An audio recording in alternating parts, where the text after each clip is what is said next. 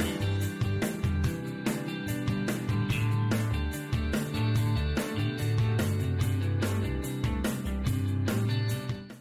Hello and welcome to the Faith and Reason podcast on Paving the Way Home. Today we're delighted to be joined by Father Colm Mannion again up in Tallaght. So welcome, Father Colm. Hello, Kevin. Thanks for having me back again. That's great to have you back. So, we're in lockdown again. Were we in lockdown last time that we spoke? I think we were. It was right at the beginning of the lockdown, I think, the first time we spoke. So, yeah, hard to believe, almost a year ago. Absolutely, yeah. It's mad, yeah. How are you finding it? I mean, surviving. I mean, thankfully, I haven't had COVID, and thankfully the community here have been safe. My own family and friends have all been safe. So I suppose I'm one of the lucky ones. And it's a concern, all right, but we just have to be careful and do our best. Yeah, absolutely. Yeah, and how are you finding, say, the lockdown? Obviously, there's a massive adjustment in kind of the pace of life, and you know, kind of things, everything coming to a sudden halt. And I suppose you being vocations director, you were kind of on the move a lot generally. Yeah. I suppose before the lockdown, I would have been traveling all over Ireland and meeting people and involved in various parish missions and giving retreats and conferences and then with the vocation work, just sitting down with men thinking of the priesthood all over Ireland. And it was great. I enjoyed it, traveling around, meeting people, doing different things. Then with the lockdown, obviously things have had to slow down. And as a priest, it's a shame not to be out there administering the sacraments and celebrating Mass for people and hearing confessions, all of that. So we just have to adapt to the times we're living in, and I suppose there's no point in getting too down about it. I mean, we have to be careful as well for other people's health and safety, and at the same time, we just have to adapt to the circumstances and try and preach the gospel in the times we're living in, and try and be a bit more creative and a bit more a bit more courageous and trying new things and trying to get the word of God out to people in new ways. So it comes to challenges but also new opportunities. So it's easy to get down and to complain and to moan about the way things have gone, but I suppose we just have to be positive and do our best to adapt to the circumstances and be a little bit patient, and hopefully we'll get back to the way things were soon. Well, that's it. I think that, like, for me, I've kind of found that it's been good, actually, the lockdown, because I was racing all the time.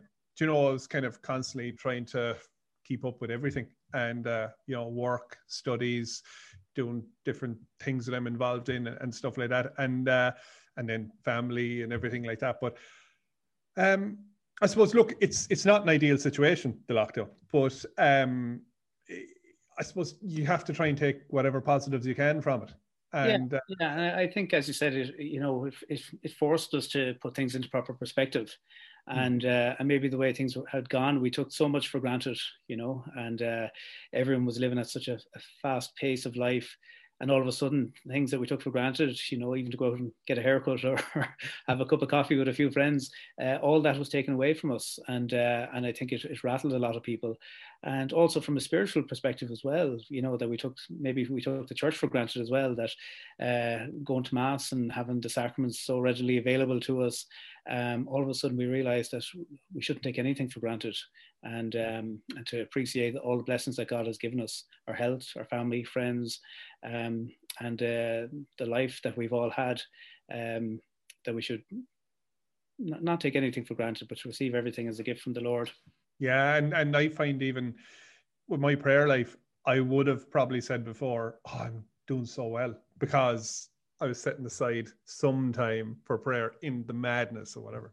And now I have so much more time for prayer, and I'm doing more than I was doing, but now I still kind of, I know I still could be doing a lot more. Like, as in, if I wanted to say, oh, this is my prayer life, I could say, oh, yeah, I could promote it as I'm doing so well.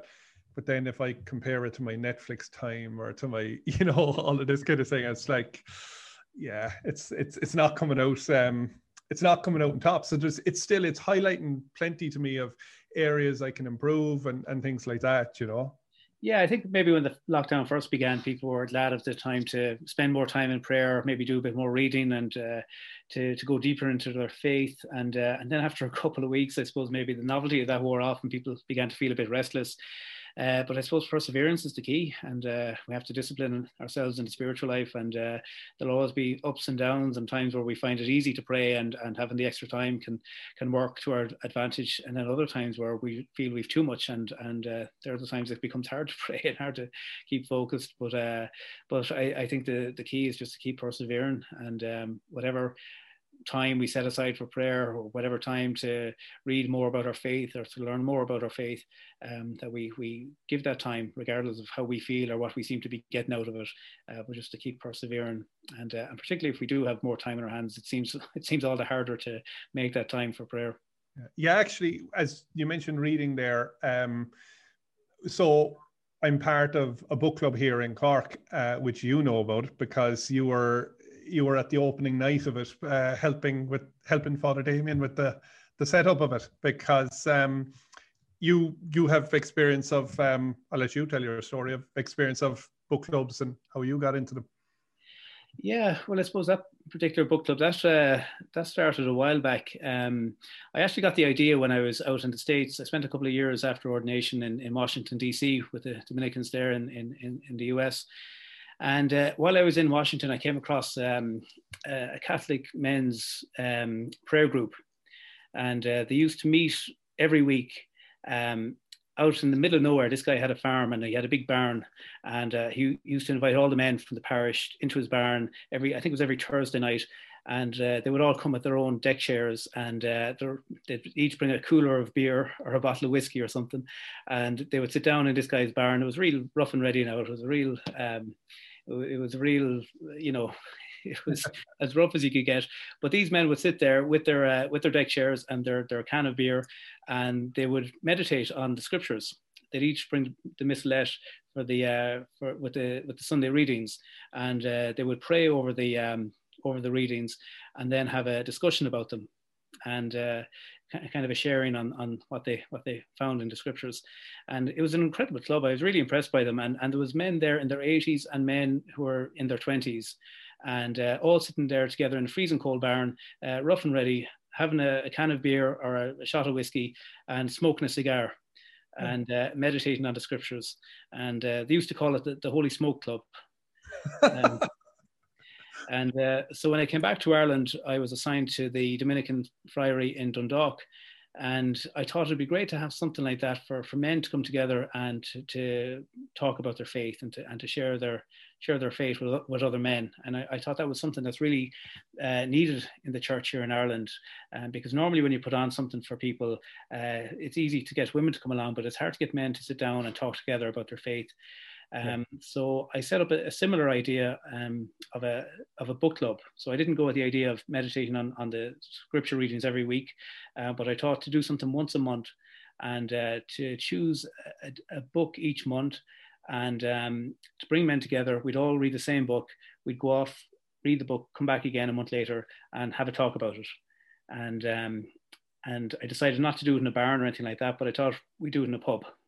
Yeah. So, and the reason for the pub was just, I suppose, an attempt to evangelize the culture. You know, it's kind of easy to put something on in the parish hall or something like that, but I thought, why not bring it out into the culture and have a group of men sitting in a regular pub in Ireland, talking about their Catholic faith and sharing it with each other.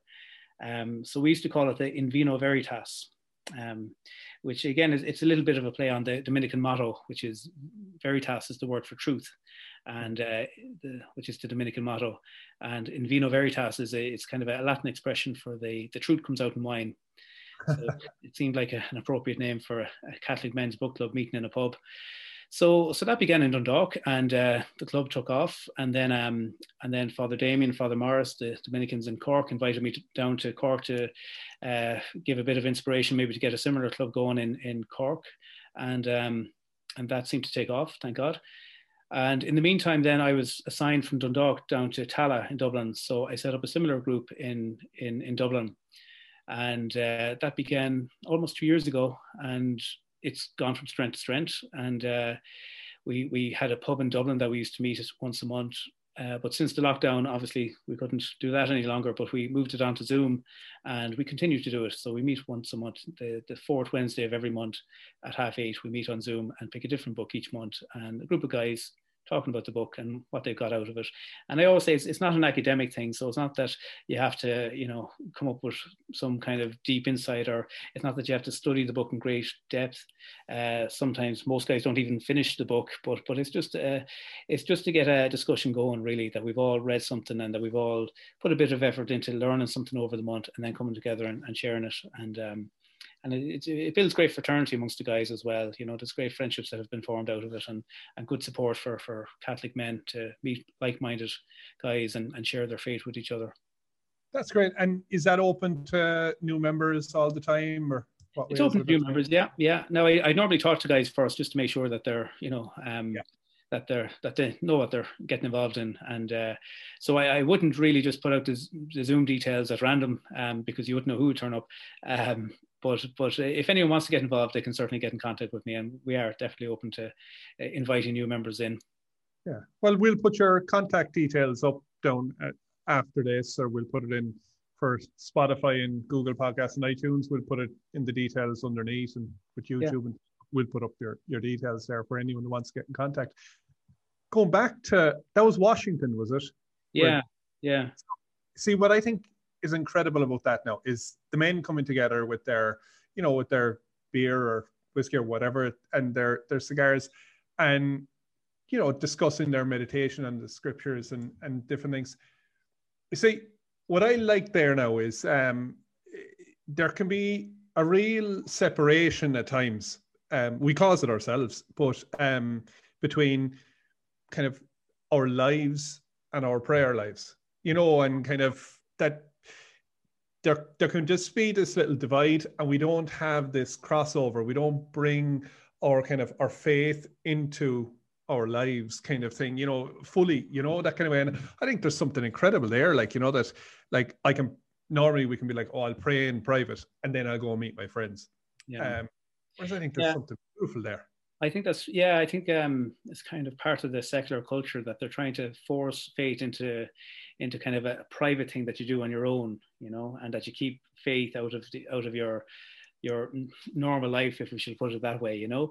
But I mean, that's the opposite to the way our faith should be, you know, that our Catholic faith should be shining through everything we do, our interests, our hobbies, our work, our friendships. You know, our faith should be there as part of it and sort of giving life to everything we do. And I think that's part of the challenge of the new evangelization, is that we integrate our faith into our lives. That's the call of the church.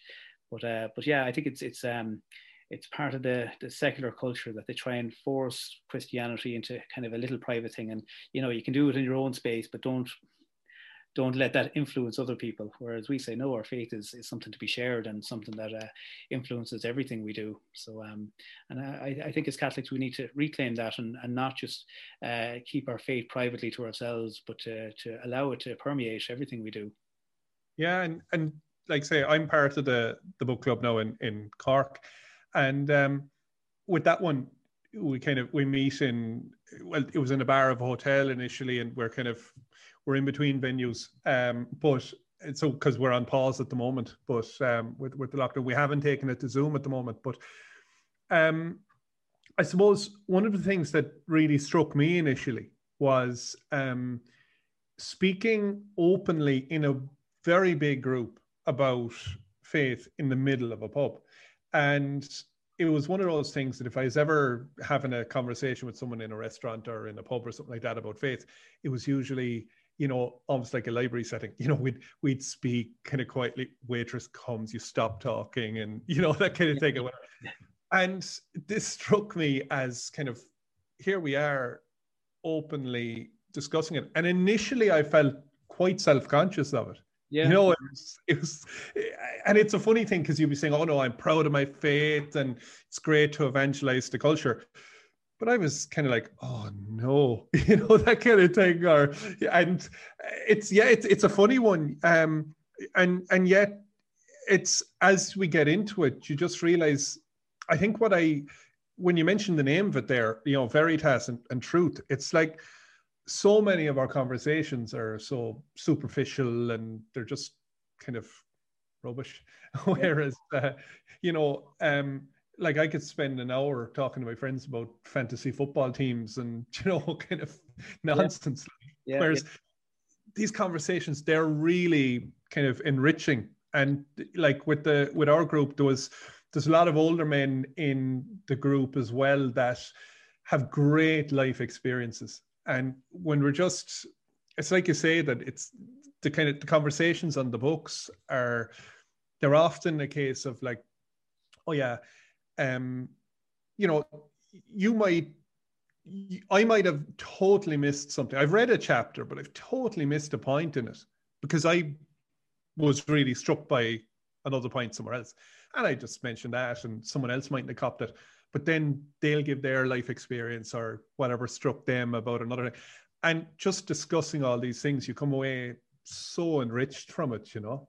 Yeah, I was reminded there as you were speaking of, you know, the great phrase by St. Thomas Aquinas, where he speaks about how grace builds upon nature, you know, and I think sometimes we think that the supernatural, you know, the spiritual life has to be something separate, you know, you have your normal, regular life, and then you have your holy life. But St. Thomas Aquinas says no, that that grace builds upon what's normal, you know. So it's the regular conversations with family and friends, and the simplicity of life, you know. And despite our weaknesses and our failings and our sins and all that, grace builds upon that, you know. So it's not that we have to be perfect and be living perfect, pious lives, and then we become holy or we grow in holiness. But rather, grace builds upon the natural. You know, and I think, you know, a bunch of guys just sitting in a pub having a chat, and the same way you would talk about football or talk about movies, whatever else, to be talking about the faith and allow grace to build upon that, and through those friendships and those encounters with other people, sharing the experiences, what you've learned, and learning from other people. And it's great if you have a mix of different men from different ages, different backgrounds, and yet when they all read the same thing, they'll come away with a different experience, and to learn from that, and to, you know, to grow in your own faith through that. Yeah, it's a very natural thing, but there's a grace working there as well, grace building up upon nature. And it's good to kind of point out as well that it's not like we're studying deep theological books or anything like that, that, like, you know, the books are usually maybe less than 300 pages, which when you have a month to do it, that's 10 pages a day. You know? Yeah, well, yeah, and like that, it depends on the book as well. I mean, is it Father Damien? Does he choose the books with your group? Or yeah, normally when I pick the books for the group in Dublin now, I'm very conscious that first of all that it's easy to read and readable within a month. So you don't want to give something that's too big or too heavy. And at the same time, you want to find a balance that some people have read more than others. So you want to give something that's accessible for beginners, but at the same time with enough content in it for people who might be well read and read a lot, and also, you know, I try and vary around the topics as well, so we don't get overly focused on one aspect of the faith. So we kind of bounce around from maybe something on the sacraments to some area in church history to maybe some cultural issues, and just to, you know, not to get too focused on one thing, that it's not all about prayer, not all about scripture, but, you know, that we kind of give a comprehensive view of the faith, and some books will click better with other guys, and sometimes people mightn't connect with a particular book or a particular author, but that's fine. But we just try and vary it around and try and find something that will connect with as many people as possible. Yeah, and actually since then, so you're starting what you've started is kind of starting to spread a little bit, because my wife Maura then, she's after setting up a book club for women in Cork.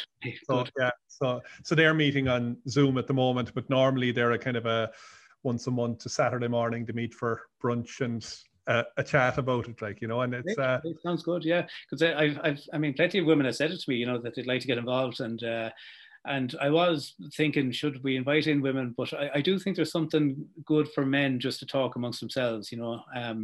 But I would be open to the possibility of maybe starting a women's book club, or maybe a mixed one. But if Maura has one going in Cork, that's terrific. Maybe more people could join in on that too. But I do think it's so important. and especially the time we're in now at the moment with lockdown, when people maybe do have a bit more time, is to have some kind of focus to read a bit more. Because, you know, it's so important that we're feeding our minds with good things, you know, and particularly to learn in our faith. And I think this is one of the reasons why people find prayer so difficult, is because they don't really read much, you know, and their imaginations run dry. Whereas if we're feeding our minds, we're enlivening our imaginations, and we're thinking, you know, it makes prayer easier, I think. And I think something like a book club, which gives you a bit of a focus, you know, that there's a bit of direction in what books people are reading, and everyone is reading the same book. So you know that you're going to come together and share a discussion on it. So it kind of keeps people motivated to read something. But I do think it's very, very important for Catholics, and especially now at the times we're living in. And, you know, we're bombarded with so many distractions. We've Netflix, and we've phones, YouTube, you know, we've so much entertainment at the push of a button. And like that, we can get a lot of good stuff too on YouTube, and good movies and all of that. So I'm not saying it's all bad, but there's a temptation that we just feed our minds with what we see, you know, and sometimes we can, and things like this, podcasts are great. It's a good way for people to learn more about their faith. So I'm not putting down any of that sort of stuff. It's great. But at the same time, there's something really powerful about breaking away from all technology and sitting down with a book in your hand, you know, and just having the words on a page there. And sometimes you have to wrestle with it, you know, sometimes you have to fight temptation, fight distraction, and just sit there and let the words play on your mind and just soak them in. And reading's a lot like prayer in that way, you know, because it's there'll be temptations and distractions, and you'll be thinking of 101 things you could be doing, and 101 things that are more important that you should be doing. All these distractions come into your mind. But I do think as Catholics, to form our minds, we need to take some time to break away from all the distractions, good though they may be, and to sit there with the words on a page and to engage our minds with them. And particularly the scriptures, you know, to bring the scriptures into adoration, or to sit in the church, or even sit at home quietly, meditate upon the Gospels. It's so powerful. Yeah, I agree, because I think reading is something that's a kind of it's not that it's dying. It's just that I suppose it was probably more common when we didn't have as many distractions, and it's something that I think that I've never found. Anytime that I've often found after watching mindless TV, it's different if I sit down and watch a good movie or something like that, and I kind of, you know, get something from it, or just, you know, good entertainment, or, you know, you might find a nice message in a movie or something. But it's very rare, just from spending an hour or two channel hopping and watching rubbish, that I've ever come away and not felt, well, I just wasted the last 2 hours. But, you know, even if I've read a book I didn't enjoy, I've never felt I wasted hours and hours and hours reading that book. You know, there's always, even it's something you didn't enjoy, like you say, you can wrestle with it, you can figure out what you didn't enjoy about it, and you can form your own opinions on things. Yeah. I think you hit the nail on the head there. Yeah, that even if you didn't like it, it forces you to question why, you know, whereas when you're watching something on YouTube, you're been told what to think, you know, and even though you're selecting what you want to watch, you're listening to a particular commentator you like, and we're all guilty of that too, you know. But all this stuff then is designed to rope us in more, you know, that gives us the prompt for the next clip or the next thing to watch, and we don't realize it, but all this stuff is manipulating us on a deeper level. We think we're in control because we're clicking on what we want to see, but yet it's been fed to us, you know. And there's a huge temptation there, and you're right that it doesn't really satisfy, you know. Sometimes you might watch something that you feel, okay, I'm glad I listened to that, or I found that helpful, but too much of that stuff, you know, it kind of hollows you out from the inside. You just come away sometimes feeling empty, and that you've wasted time, and the internet particularly is just, you know, endless possibilities, you know, it's just so many possibilities, and you always think that you're just one hit away from that extra clip that's going to satisfy your entertainment, but yes, there's another clip that's waiting for you, and it just seems to go on and on. But to break away from that and just sit down with a book, and you know, think of having a book as a friend, you know, I always like to keep books around me, and you know, when you have a good book and you finished it and you kind of keep it to the side, and even just when you see the book you might flick through it again and you remember things, and it can be it's like having a friend with you sometimes, and it doesn't necessarily have to be strictly theology or philosophy. Sometimes you can read a good Catholic novel or even a good secular book that might have a good Catholic message. It can help you in your faith, you know, and there's a lot of good Catholic fiction writers out there that I always recommend and encourage people to explore and to look into. And one thing I love to do, by the way, whatever little bit of pocket money I might have, I love to buy books and give them to people, you know, and even for gifts or, you know, Christmas presents or whatever it is. I always like to give a book as a gift to someone, and I get a little kick out of that when I give a good book to somebody, something that I've enjoyed reading, and then to pass it on to them and knowing that they have it, and especially if they read it and they come back and tell me they liked it. But even if they don't, so long as they have it there in their home and keep it on their bookshelf, I think it's a nice gift to give someone. Yeah, no, I agree, because there's a couple of books I kind of really recommend to people. From a fictional point of view, I love Father Elijah. I think it's just, and it's a big thick book, but it's so hard to put down.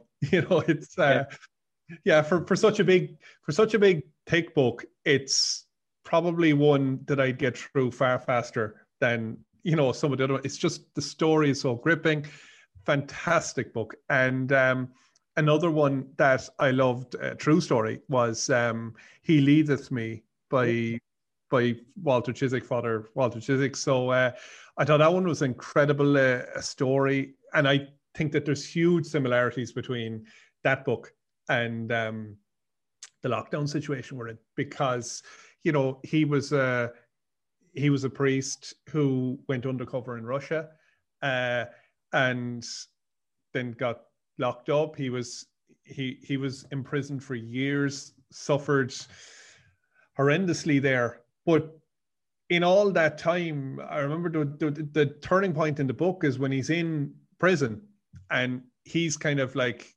battling the authorities, and it's like, oh, poor me, I'm persecuted, and, you know, they're so wrong or whatever.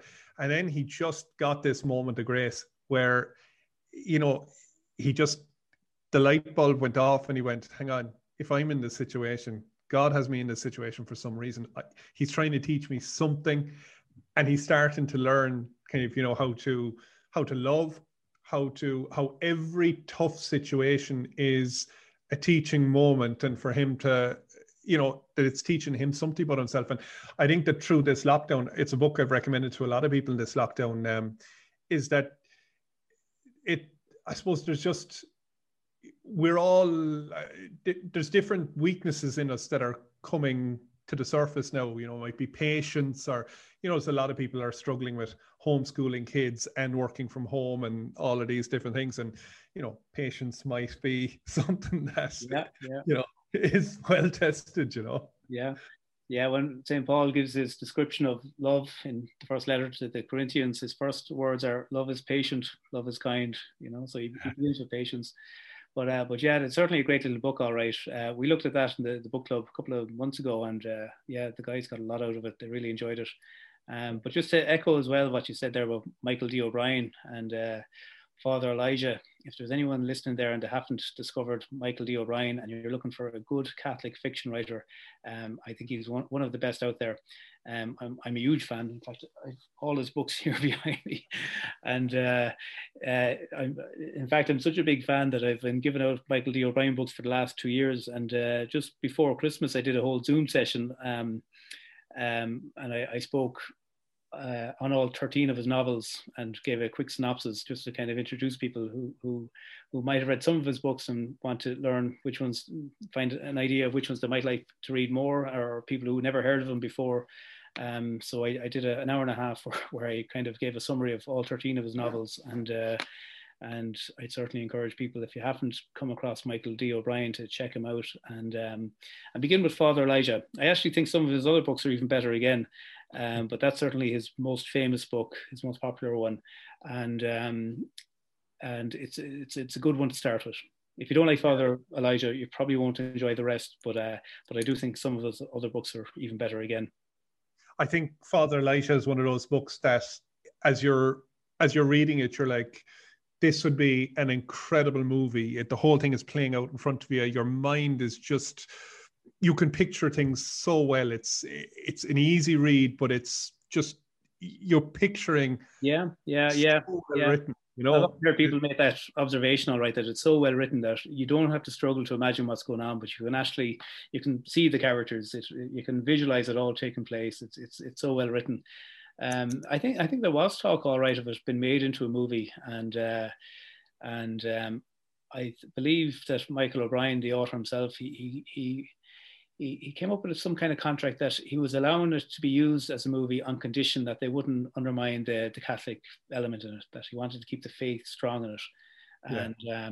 And fair play to him, he made that condition, and I think for whatever reason the movie didn't happen, but you know, he stood his ground that he wasn't going to allow it to be made into a movie unless the faith aspect was upheld in it, which is, you know, he's a... Yeah, I think I read that he wanted approval of whatever scripts, and I think a few have been presented kind of movie scripts for it, but he hasn't approved them simply because, and I can totally understand it, it's his masterpiece. Yeah, so, yeah. You know. Yeah, and part of me would love to see it being made into a movie because it would reach a wider audience. And then there's another part of me that thinks it's such a good book and so well written that obviously, you know, a lot will be lost in a movie. Yeah. So yeah, maybe it's just one of those books you just have to persevere and read if you want to get the story. That's true, and it touches again on something that you kind of mentioned earlier about books kind of help our prayer life, because when you're reading that book, everything is, you're starting to picture things so well that I think when you go from there and you go to a piece of scripture and you're reading a story, your mind is now attuned to picturing things. Yeah. And you can experience the scriptures at another level than just, you know, it's even little things like, okay, I'm going to say this weekend, but by the time this will air, it'll be probably last weekend. In the gospel, you've got Jesus's, Peter's mother-in-law was sick, and, you know, Jesus comes and takes her by the hand, and, you know, whatever. And I suppose, like, from that side of it, now looking at it, it's like, you know, you're looking at the whole situation, you're like, this is someone, she was unwell, she was struggling, she was suffering, and you're kind of picturing this, and it's like Jesus came and rescued her, and she serves him. And then you think about that and you start thinking, yeah, I was lost there for a few years, and, you know, he's come and he has pulled me out of, you know, the where I was. And, you know, I kind of go, do I drop everything and immediately go and serve him, and, you know, in all that I do? And it's that kind of thing. It's picturing that, and you can kind of go on a deep level. And it's simply just from reading books and things, just taking your mind working in a different way. Because I think with a book, you have to, like, that you're wrestling with a book, but the entertainment isn't just flashing before your eyes like it is when you sit down to watch TV. You don't have to do anything. The entertainment is just constantly moving in front of you. Whereas with a book, you have to do the work. And yeah. And it's great. It takes the prayer life deeper, you know. Yeah, yeah. G. K. Chesterton once said that there's only two things in this life that we never get tired of: stories and people. And I think he's right. You know, that we always like meeting people, and we always like listening to stories. You know, whenever you meet someone and they say, "Oh, you'll never guess what happened to me today," you know, immediately our attention is gripped. We want to hear. We like a good story. And that's how God reveals himself, you know. The Bible is full of stories, you know, and very human stories, ordinary people with, you know, the Bible's full of messy characters, you know. There's good and bad people and bad and good people, and, you know, and yet all these different situations and circumstances, and God revealing himself through sacred scripture, through these stories.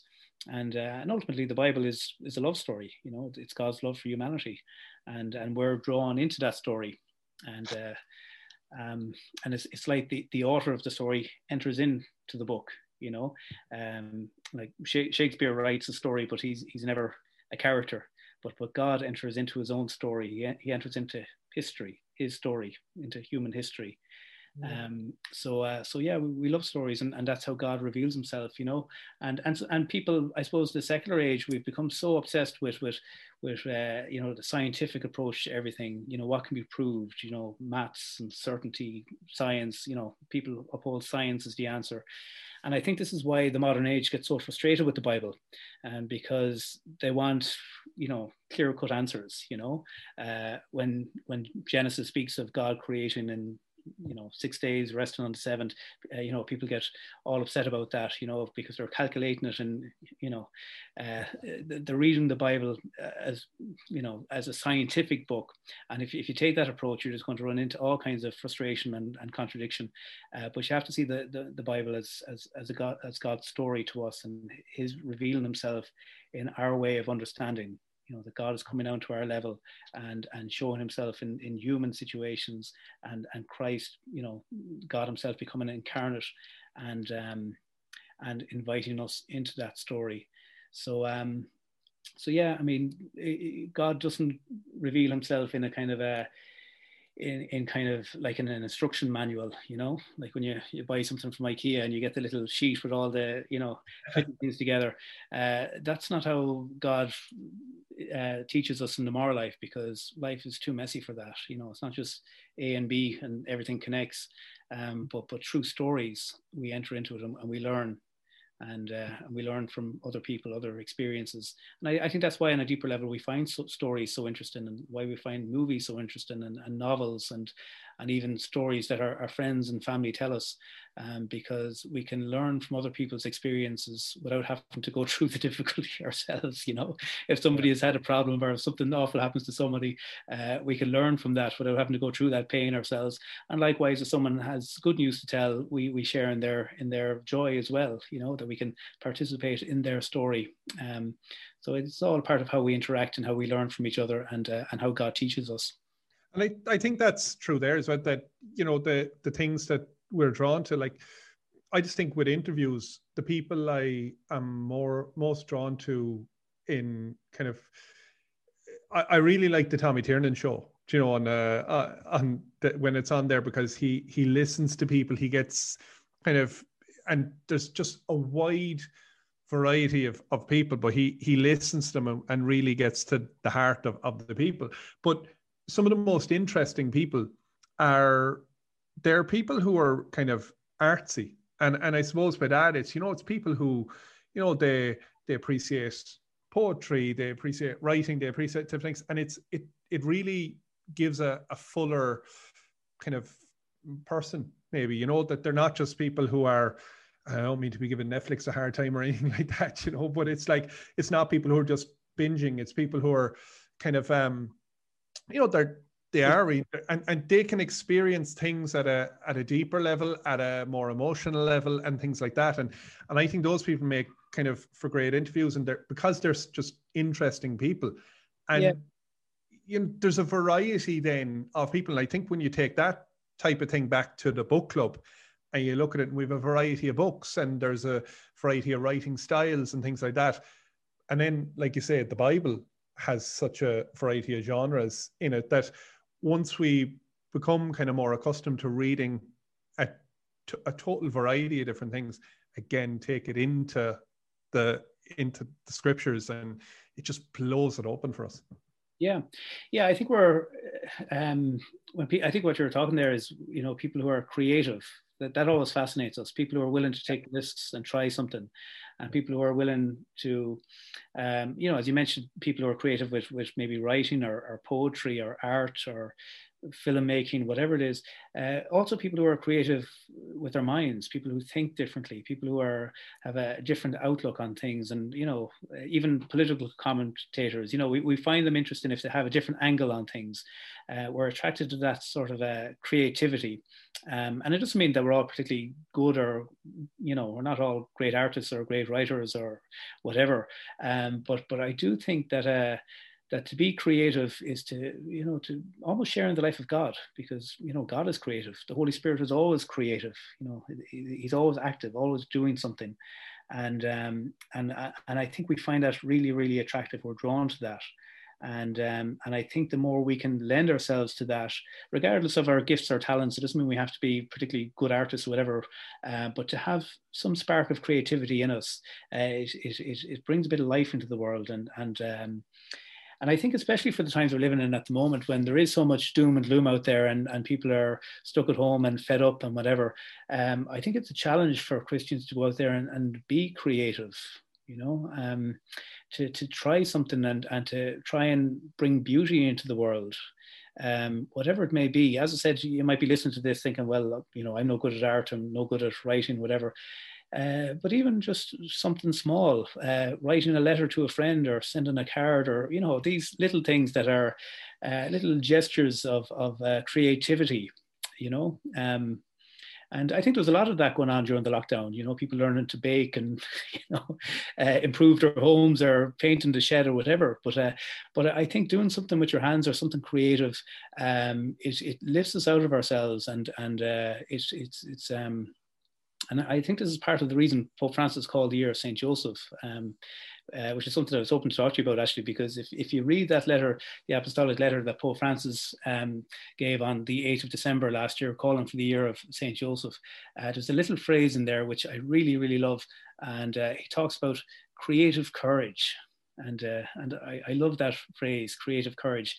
And you think of St. Joseph, that he was creative. He was a carpenter. He was making things with his hands, but he was also courageous, you know, and the difficult tasks assigned to him to care for the Blessed Virgin and the baby Jesus, and to flee into Egypt and everything, you know, the challenges set ahead of him. He didn't moan or he didn't complain, but he was creative, and he took responsibility and took charge of the situation. And I think that's why he's such a model for us in these times we're living in, and that we can be creative and courageous. And St. Thomas Aquinas, to go back to Aquinas again briefly, when he talks about beauty and bringing beauty into the world, he connects it with the four cardinal virtues. You know, the four cardinal virtues, these go way back to the ancient Greek philosophers. You know, Aristotle had worked this out, that prudence, fortitude, justice, and temperance, that these are the four virtues in which all the other virtues hinge upon. That's why they're called the cardinal virtues. The other virtues are hinged upon them. But St. Thomas talks about beauty in the world, and he says that if we want to bring beauty, if we want to bring creativity into the world, the two virtues that are needed are, first of all, temperance, which kind of makes sense, that we have to discipline our appetites and our passions. So we have to learn to cut away from Netflix, or at least discipline ourselves that we don't binge watch, or, you know, we don't veg out in front of television, that we order our passions, because by disciplining our appetites, we're ordering ourselves towards beauty. We're more open to it. But then the second virtue St. Thomas Aquinas speaks of when he talks about beauty, and I find this very interesting, it's fortitude, what we would call courage, because to enter into beauty, to seek to be creative, well, you have to take risk, you have to step out, you have to try something, you have to be bold and courageous. So those two virtues go hand in hand. You have to moderate your passions, the virtue of temperance, but then you also need fortitude. You need strength of character, and the willingness to make yourself vulnerable, you know, to try something that may fail, you know, but to do it and try and be a little creative. It involves a certain amount of risk, but we need to be courageous. And I think that's what's needed for the times we're living in at the moment, to bring a little bit of beauty, a bit of joy into the world, and to be have creative courage. And of course, I suppose one of the things that with that courage, a lot of the time, I suppose it's fear that stops us, but not just fear. I think that, I don't know about everyone else, but for me, pride. And not pride in, because I know we think of pride a lot of the time as being this kind of, oh, I'm great. you know, and the humble person is the person who's like, oh no, I'm, you know, I'm awful, you know, but pride in the sense of looking at things as how they affect me, how will I look, how will I, and sometimes I suppose the thing that can stop us from writing that nice letter to someone is my pride, because it's like, oh no, I don't want to come across as soft, or I don't want to, and it's about me. Whereas if we sit down and write the letter, and the humility is just stop thinking about me and just thinking about the person who's reading this letter, and just put the words out there for them. And that, I think that's where the humility will allow fortitude to flourish. Yeah, yeah. And I mean, maybe the writing letter is kind of a silly example, but I'm just trying to give very vagueness of an idea. Yeah. Yeah. But yeah, I mean, I think it goes back to what you were saying, that's why we find creative people so interesting when we see them being interviewed, and people who are willing to explain what they did, what they tried, and what they were successful at. I suppose we also forget that people try many things and they don't end up on the Tommy Tiernan show or whatever, you know. That people do fail at things, but you know, so what? You know, you try to do something and bring a little bit of joy into the world, a little bit of beauty, and sure, what about it, you know? And whatever it is, but I think the act of doing it is more important than the success or failure. You know, the willing to step outside yourself and to try something, you know, to be a little bit creative. It's very good for us, or very healthy for us. Another little practical suggestion, which again is something people don't like to do or try to do, but even just to, and I don't do this myself, but I know it's very good. If you were to sit down and maybe write a journal, or, you know, write down your thoughts, or try and put a bit of shape onto it, or, you know, I have a good friend. He started writing stories for his children. You know, he's got two boys, and he's trying to explain the Catholic faith to them, and you know, various moral principles. But he does it through stories. You know, and again, very clever, witty little stories. And he's not trying to do it for fame or fortune or anything like that. He's not even publishing them, but he just does them for his kids. And it's just a little act of creative courage to try something. And I think little things like that are very helpful, and you don't have to make a big deal out of it. You don't have to put your work on display for everyone to see, but even for your own sake, just to try and do something a little bit different, and to explore parts of your gifts or talents that you may never have thought of or looked at before. And that's beautiful. And I think, you know, the thing there as well is that I know I've read before about different children's authors. Some of the most successful ones didn't start out writing something for it to be published. They wrote it for their kids or something like that, because I think that, you know, like that with a journal, if I'm writing a journal, I know, like, years ago I started this prayer journal, but like, I wasn't writing it in an honest way. I was writing it kind of going, wait till this gets discovered after my death and you'll have St. Kevin, you know, whatever. But like, so it's not written from kind of an honest thing. Whereas, you know, when that got burnt, and, you know, like when I did start kind of just writing, you know, after prayer, different thoughts and different things, just writing honestly and writing about things, you know, different struggles, different thoughts, and different things like that. It's great to get them out as well, and it's honest. And I think like that, maybe writing a kid's story or something like that, we're writing it for our kids as opposed to like, oh, what'll a wider audience think? And we're just honest. You know, I think it's beautiful. I think that's the key, really, is just honesty and trying to be truthful with ourselves, and I think that's why we run to. Again, we're picking on Netflix here big time, but Netflix, YouTube, all that sort of stuff. I think we run to these things because we run away from ourselves. You know, we don't want to be left alone with our own thoughts and our own imaginations, because we're afraid of what we might find. But I think that's part of the discipline of prayer, and it's part of the discipline of spiritual reading. It's also part of the discipline of, really, it comes back to temperance, what I was saying. St. Thomas Aquinas, you know, exhorts us to be disciplined in our passions so that we can order ourselves towards beauty and be comfortable with ourselves and comfortable with our own minds and imaginations, and to allow our faith to permeate our imaginations and how we think and how we look at the world. So rather than just having things feed into our minds, that we have an obligation to form our minds in a healthy way, a healthy perspective. But it's not easy, because we struggle with ourselves, you know. And I think they're like, even, you know, as we mentioned, Netflix and giving it a hard time, but, you know, there's nothing wrong with, if there's a show you like, and you, because I think there's a big difference between, oh, I'd like to watch an episode of such and such a show, and sit down and watch it, and when you're finished, turn the TV off.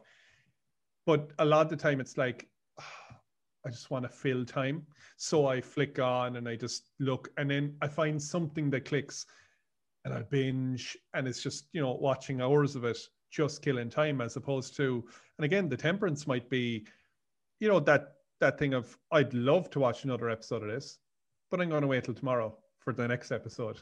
Yeah. And, you know, and because I think fasting and things like those maybe have, sometimes they can get a kind of a negative rap. It's kind of like, it's seen as this doom and gloom kind of a, oh, I must go without this, that, or another, as opposed to, it's just, it's something that's helping us to, you know, it's helping our temperance to grow, because it's not letting our passions rule us. Yeah, I think so. I think, as Aquinas would put it, it's about ordering ourselves towards beauty. You know, which I think is a good way of looking at it, you know, that we tend to look at it in the negative sense of what we're giving up, but if you think of it that you're ordering yourself towards something good, what's good, true and beautiful, and that requires discipline. It also requires patience, which we mentioned earlier as well, you know, that we have to be patient with ourselves too, and finding that balance that we, you know, we learn. You know, there's always a temptation to go too hard on ourselves and, you know, just rid ourselves. Okay, I'm never going to watch Netflix again. And you might be good for a week or a month or whatever, and then all of a sudden you binge and you crash. You know, so you have to learn your limitations and your weaknesses.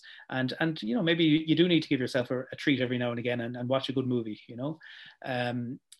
So, you know, you can't be too hard on yourself. You have, you know, but at the same time, we go to the other extreme then when we become too soft on ourselves and, you know, oh, I've had an awful day, I'm just going to sit down and watch Netflix for 2 hours or something, you know.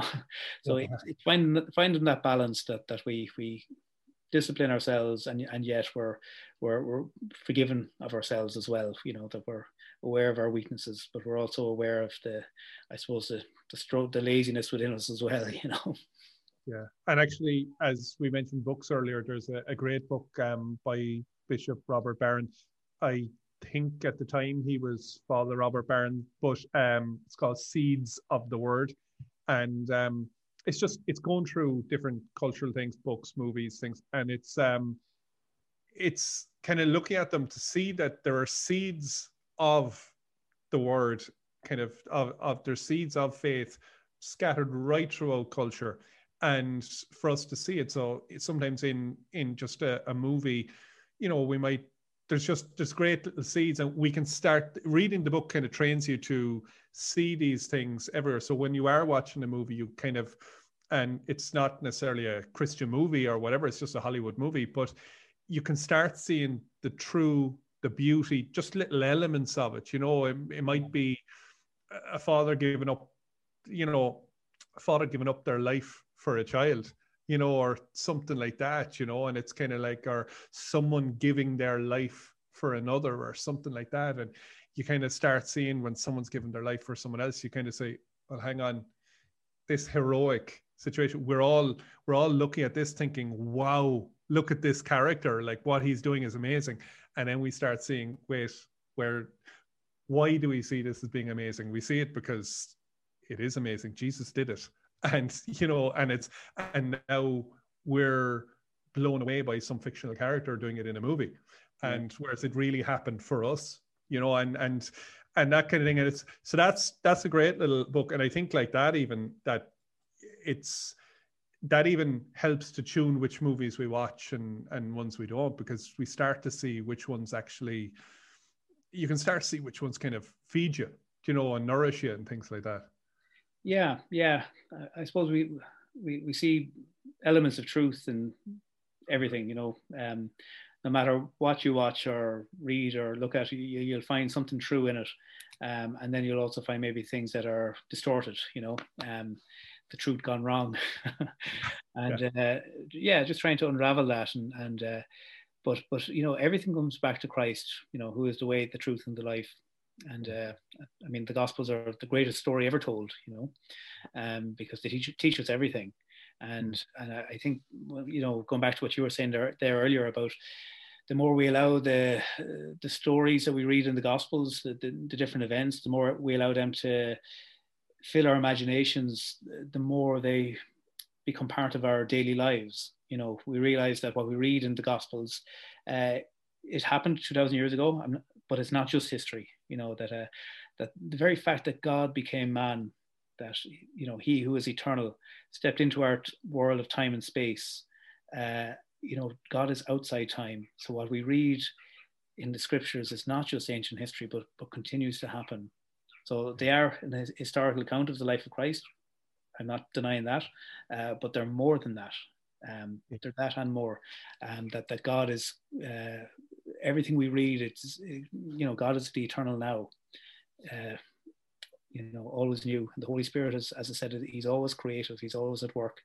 And when we can allow our faith to become real in that sense, that we see it, we see it in our imaginations, we see it unfolding in the drama of our lives.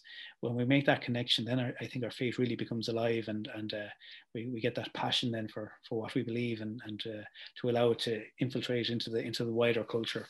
So I think that's the challenge, and for Catholics today is to really allow our faiths to become living realities. You know, not just reflecting back on what happened years ago, but what's happening now.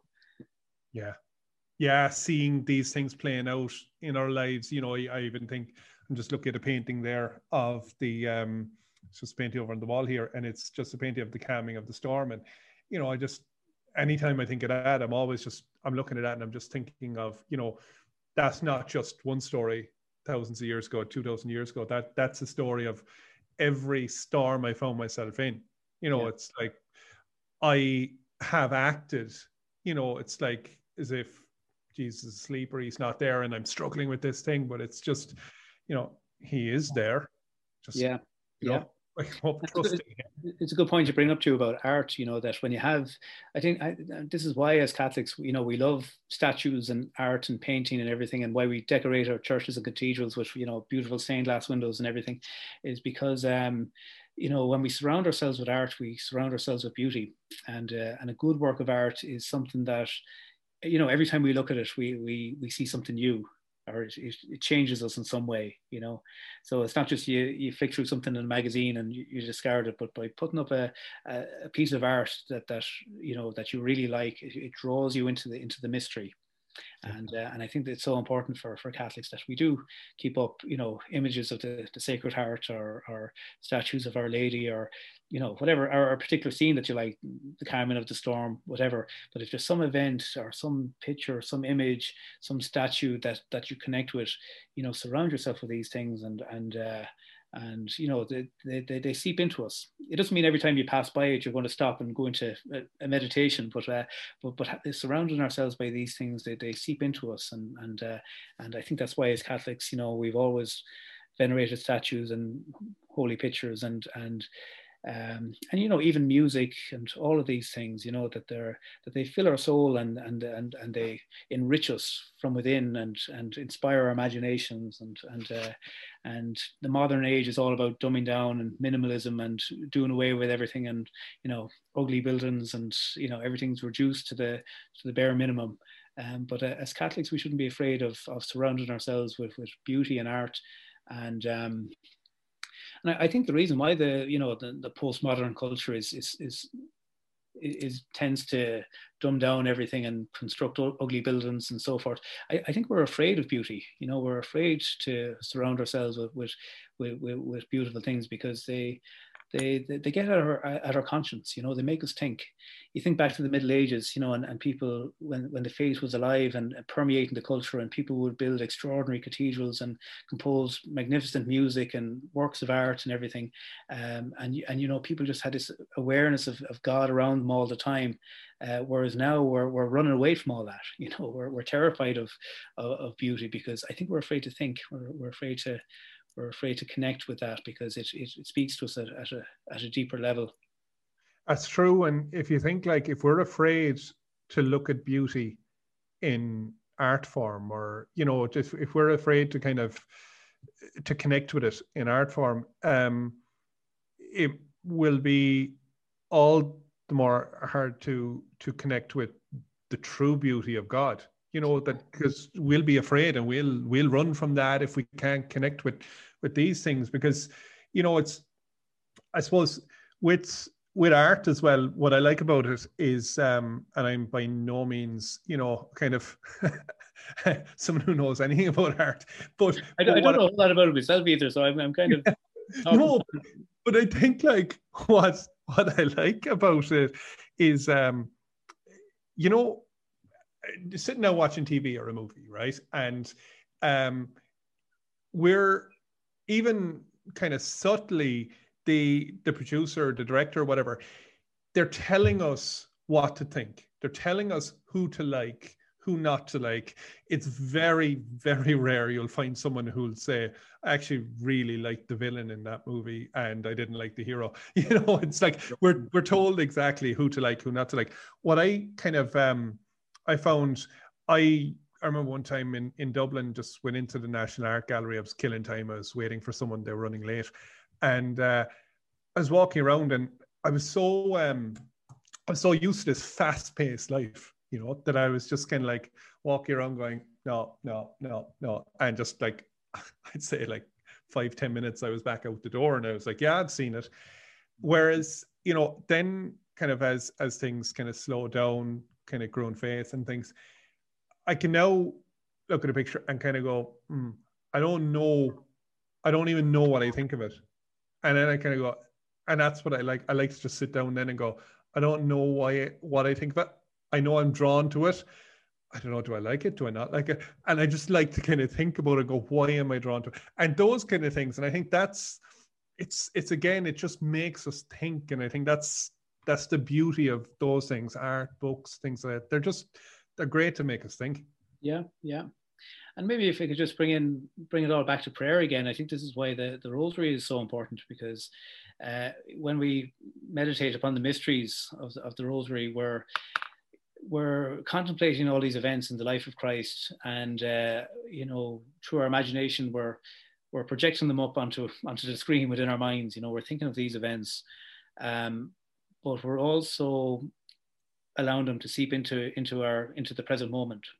And you know, when you think of the prayers we say when we pray the rosary, with the Our Father, the Hail Mary, and the Glory Be, and all these prayers are about the now. You know, if you think of the Our Father, give us this day our daily bread. You know, it's not about give us the bread for tomorrow. It's give us this day our daily bread. So we're praying for each day. You know, each moment. Likewise, when we pray the Hail Mary.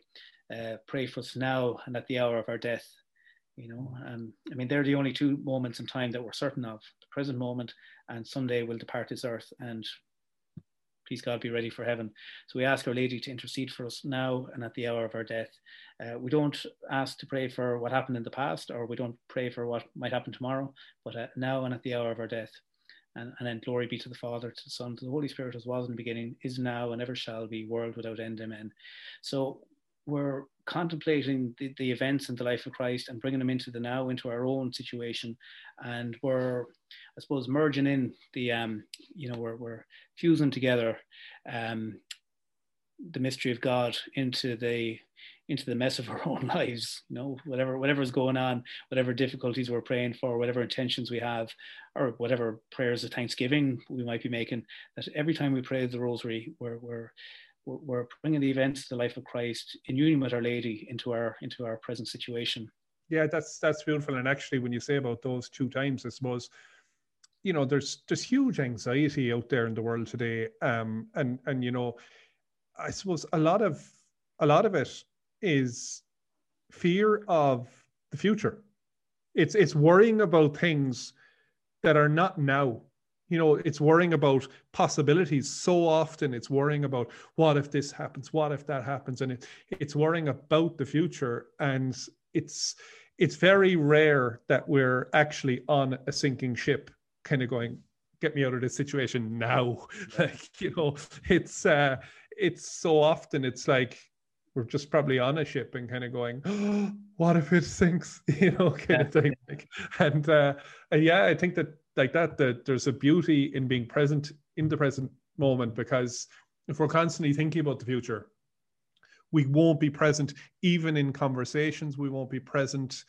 And I think we kind of see that when, you know, I can be very guilty of, I go and say if I meet a friend and I'm sitting, and so I'm having a conversation with, I could be having a conversation with my wife, Maura, and I won't be present in that conversation because I'm texting my friend to arrange to meet him for coffee tomorrow. Yeah, yeah. Then tomorrow I go and I meet him. But yeah, when I'm probably texting Maura, do you know what I mean? About will I get something in the shop on the way home?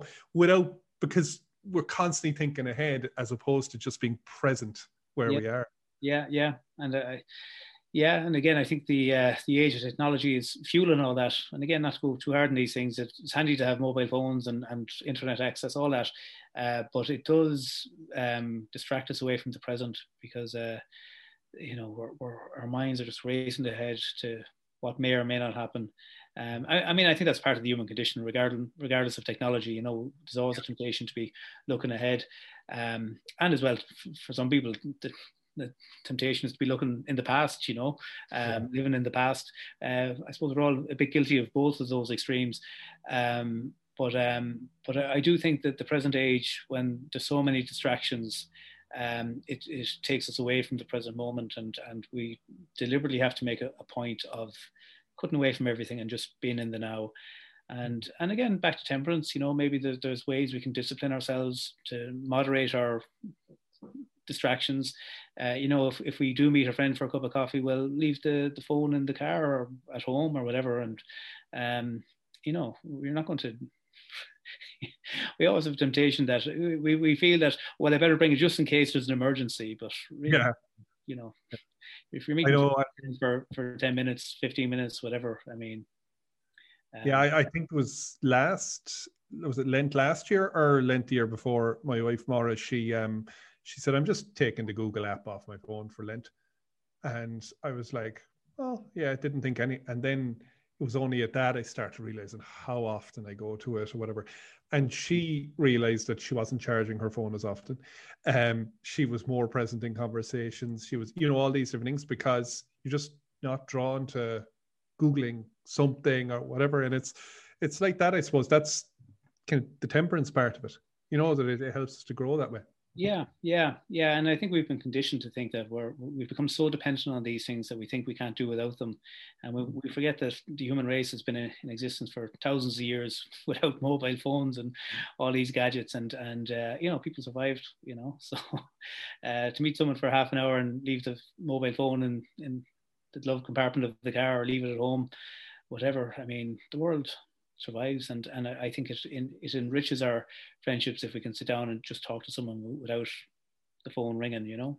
And actually, you mentioned St. Joseph there, and I'm just thinking, could you imagine living in a house with Our Lady and Jesus? Well, first of all, you'd be well aware of your shortcomings, but I mean, if you're living constantly like that, I mean, it's like perpetual adoration with Jesus in the house. And it's, you know, it's, you know, you've got Mary, Mediatrix of Grace, living in the house. I mean, how could you not be present, you know, in life, in the moment?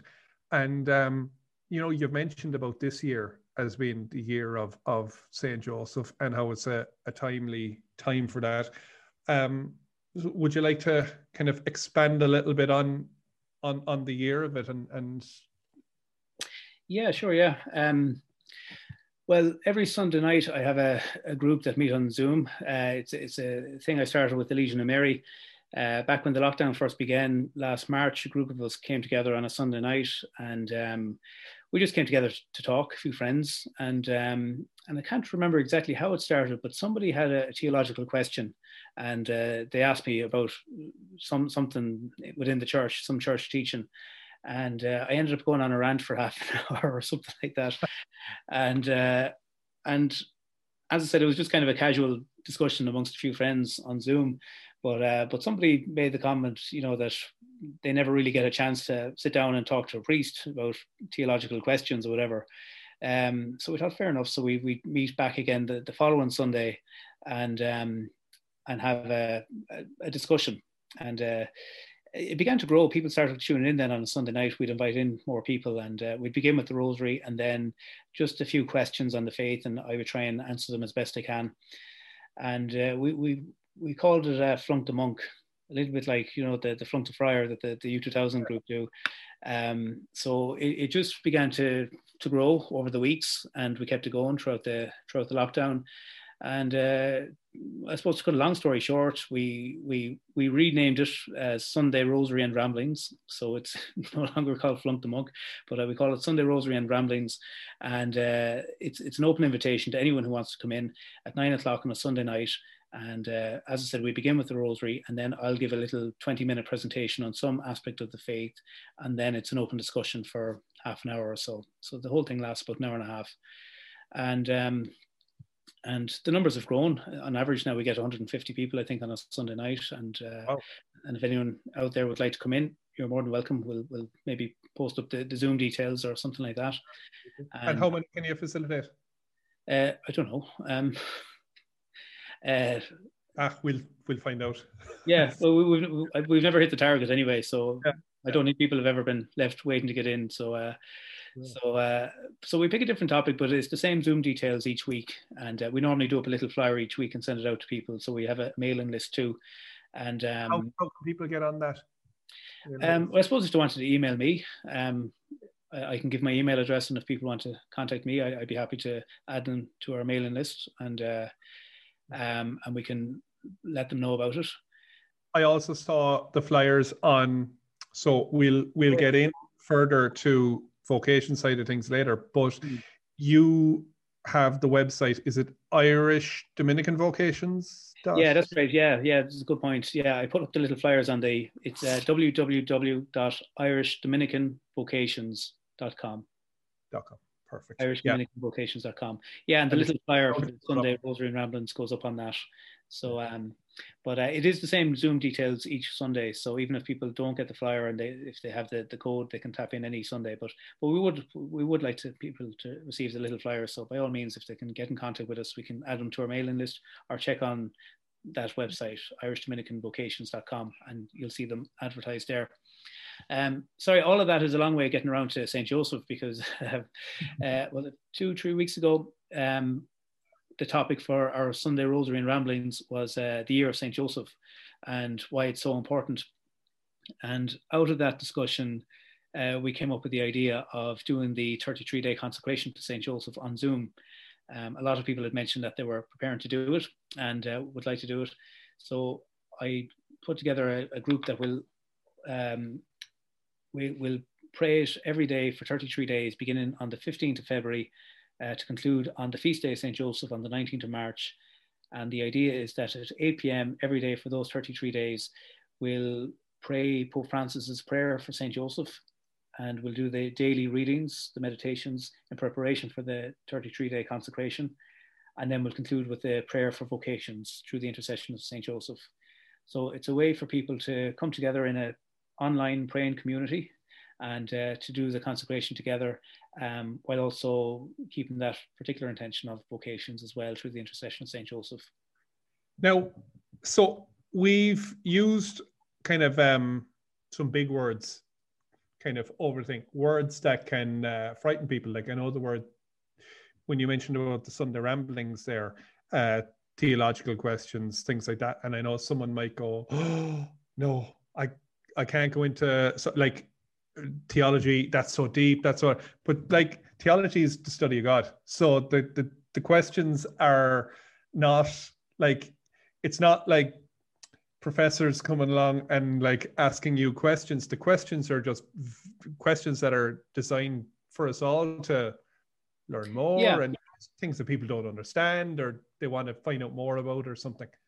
Yeah, no, it's all very relaxed, and the idea is it's Sunday night. I mean, it begins at 9 o'clock, goes on to 10:30 on a Sunday night. So it's I suppose it's just a way of counteracting the TV culture. You know, I'm sure most people on a Sunday night just relax in front of the TV, and we thought, why not do something that's not too heavy, but yet maybe informative.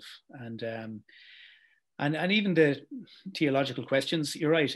I mean, sometimes it's more of a chat and a discussion, and you know, people just have comments that they want to make or ideas that they want to share, and so it's by no means heavy. It's you know, very down to earth and very informal and relaxed, and yeah, as we'd say down in Offaly, a bit of ground hurling, you know. So it's I think that's lovely, and I think, you know, Sunday being the Lord's Day, you know, we start out at Mass, but often when we get out of Mass, it kind of slips away from in the Lord's Day and more of a day off and a day for sport and a day for whatever. So it's nice to finish it again, you know, with it just seemed like a nice way on a Sunday night, just for, as I said, it started just amongst a group of friends on a Sunday night coming together to talk about the faith, and then it just grew and grew, and at this stage, 150 people on average. Some days it's a bit more, some days it's a bit less.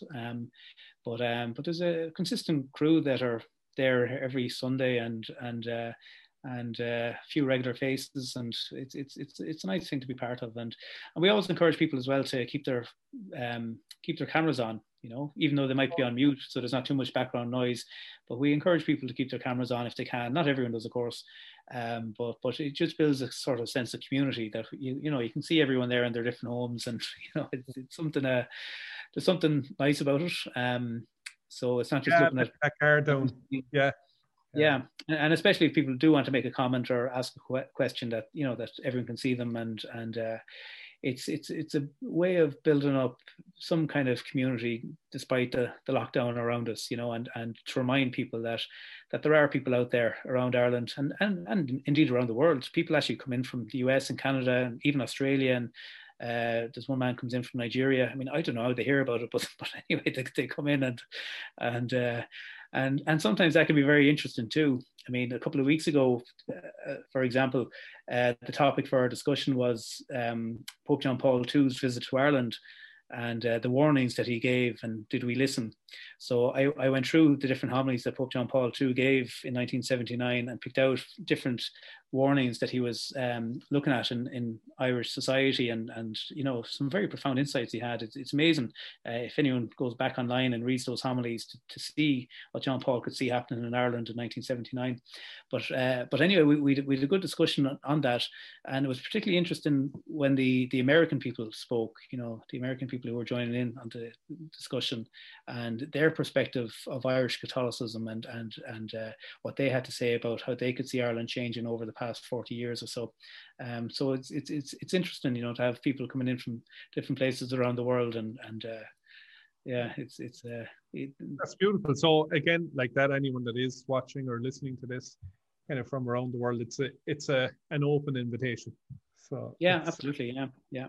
And if I could just mention one other thing, Kevin, if you don't mind, a similar thing we do on a Friday night, again at 9 o'clock on Friday, we have what we call Fridays with Frank, and this is based on the writings of the servant of God, Frank Duff, who was the founder of the Legion of Mary, and an extraordinary man, really, and he's written numerous essays and articles that have been published over the years, and every Friday night we come together to discuss a different one of his essays.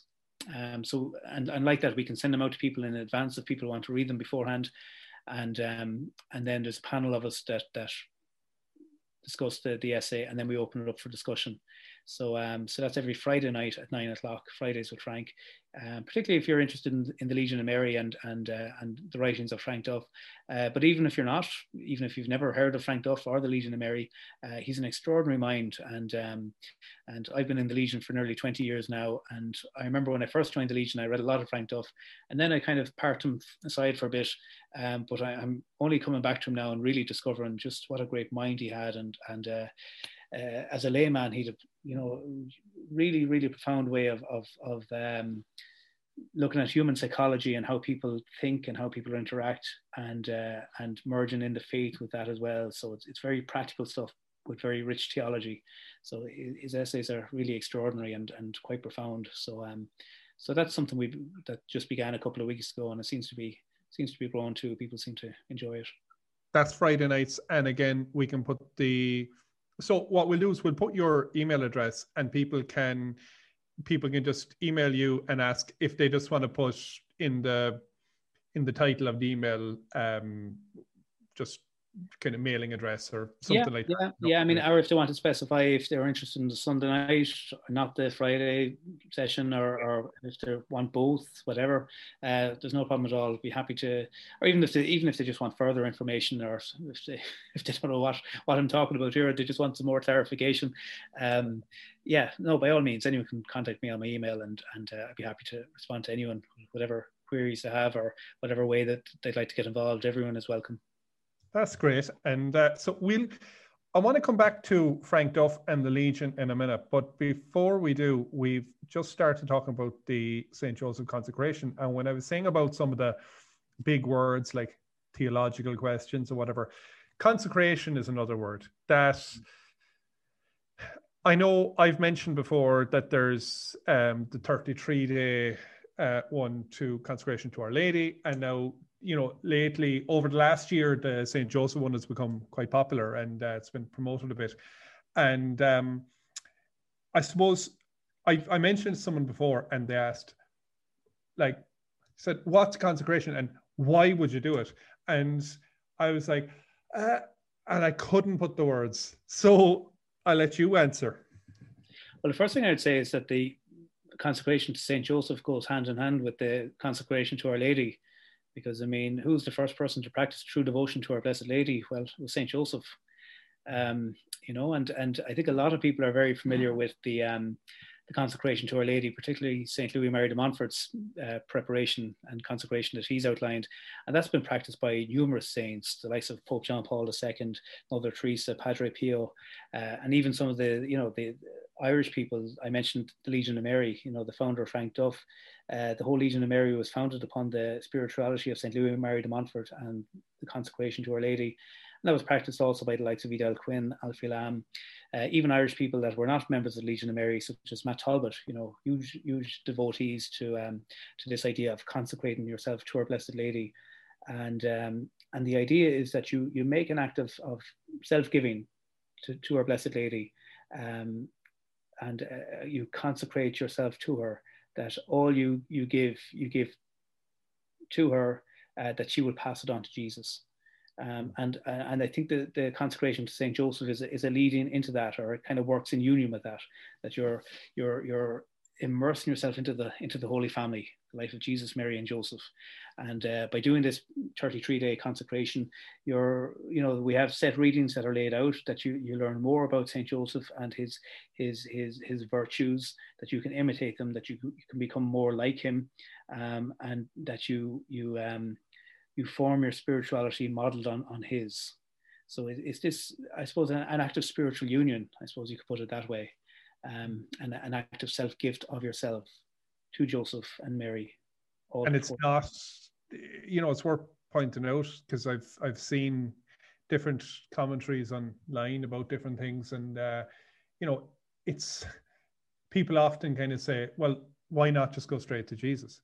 But I think one of the beautiful things is, well, these were the two people who were closest to Jesus, and they.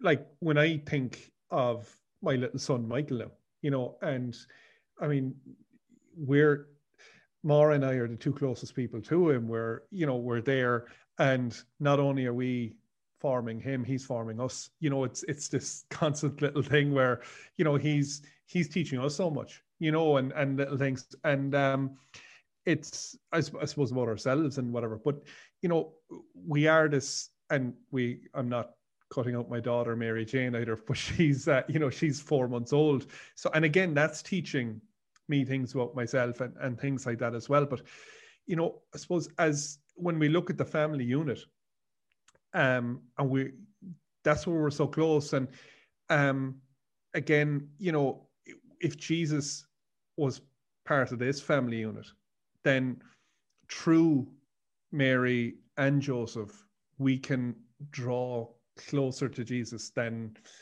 we can on our own.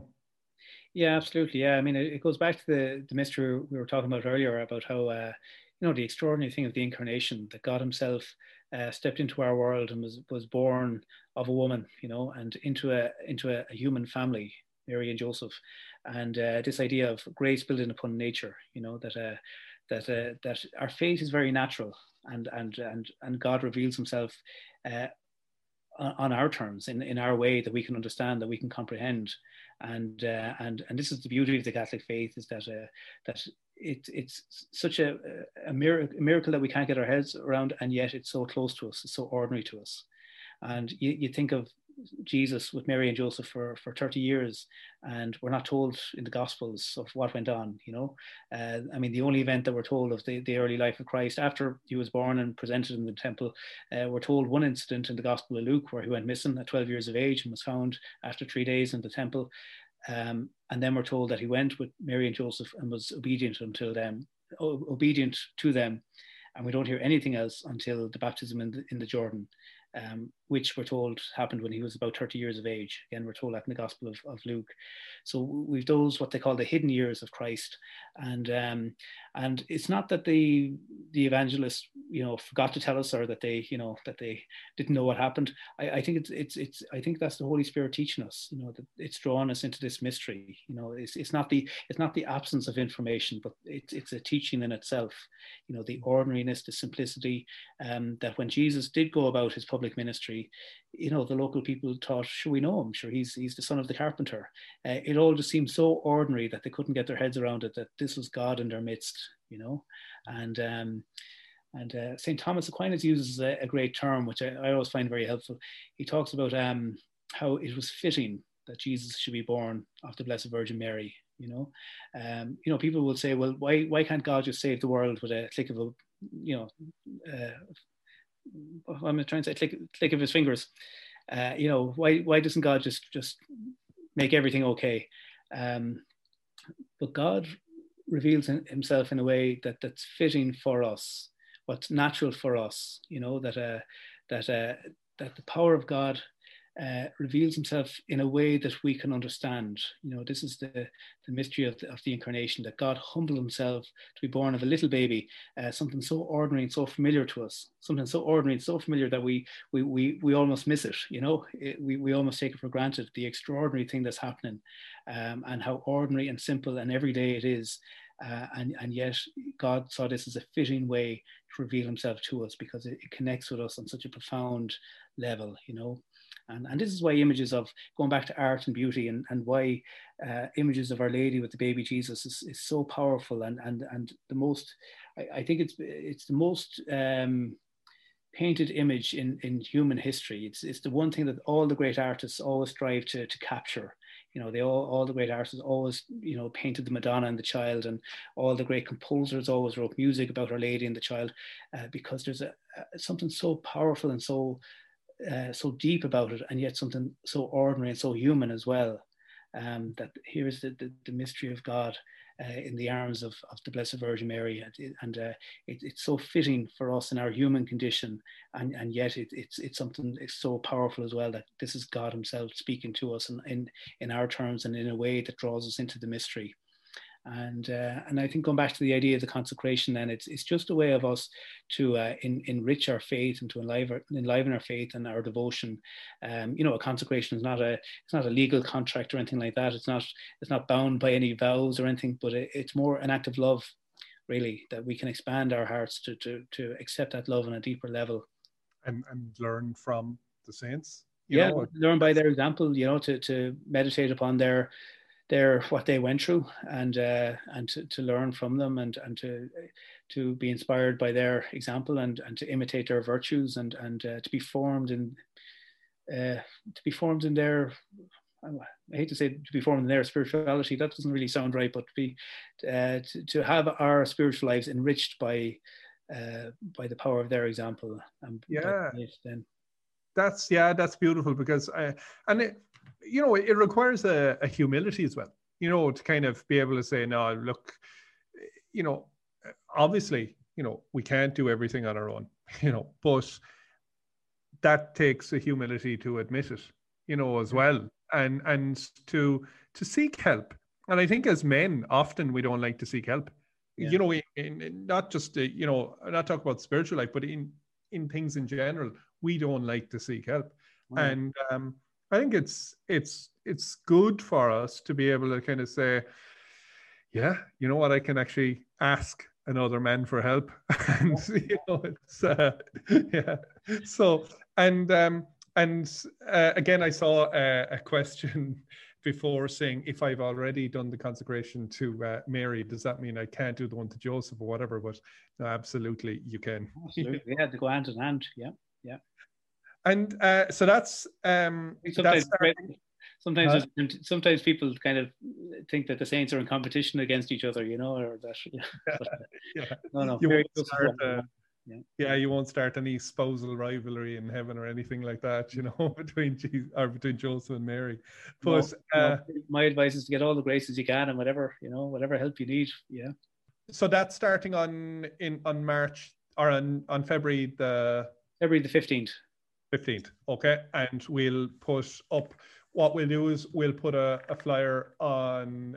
You have a flyer on that. We'll put that on our Facebook page, and we'll put it on our Instagram page, and also it'll be part of your mailing list. Sure, yeah. I mean, if anyone wants to contact me about that too, that's no problem. Yeah, that's great, and yeah, and if anyone wants to contact you about all of the things, you can just put it in one email. Sure. Yeah. Yeah.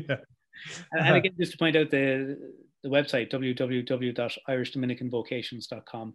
Okay, and so before I get to Legion of Mary and Frank Duff, you have just mentioned Irish Dominican Vocations, and you are the vocations director. Now, obviously, things are very different for you at the moment because you can't get out and meet the same men and stuff like that. But men, at this time when everything is slowed down, men might find themselves maybe thinking. They might have more time to think about different questions. You know, there's it's a huge time for kind of reevaluating and things like that. And someone might be considering that they might, maybe even the slower pace of life might actually make them hear a call towards the priesthood and towards the Dominicans. So if that is the case, you are the man to contact. And just because you can't get out does not mean the Dominicans will not be taking people in. So always happy to hear from people. And and if there's anyone out there who is thinking of the priesthood or wants to learn more about Dominicans, I encourage them to just get in contact sooner rather than later. And even if it's just a vague curiosity, well, why not just give me a shout and we could just talk about it.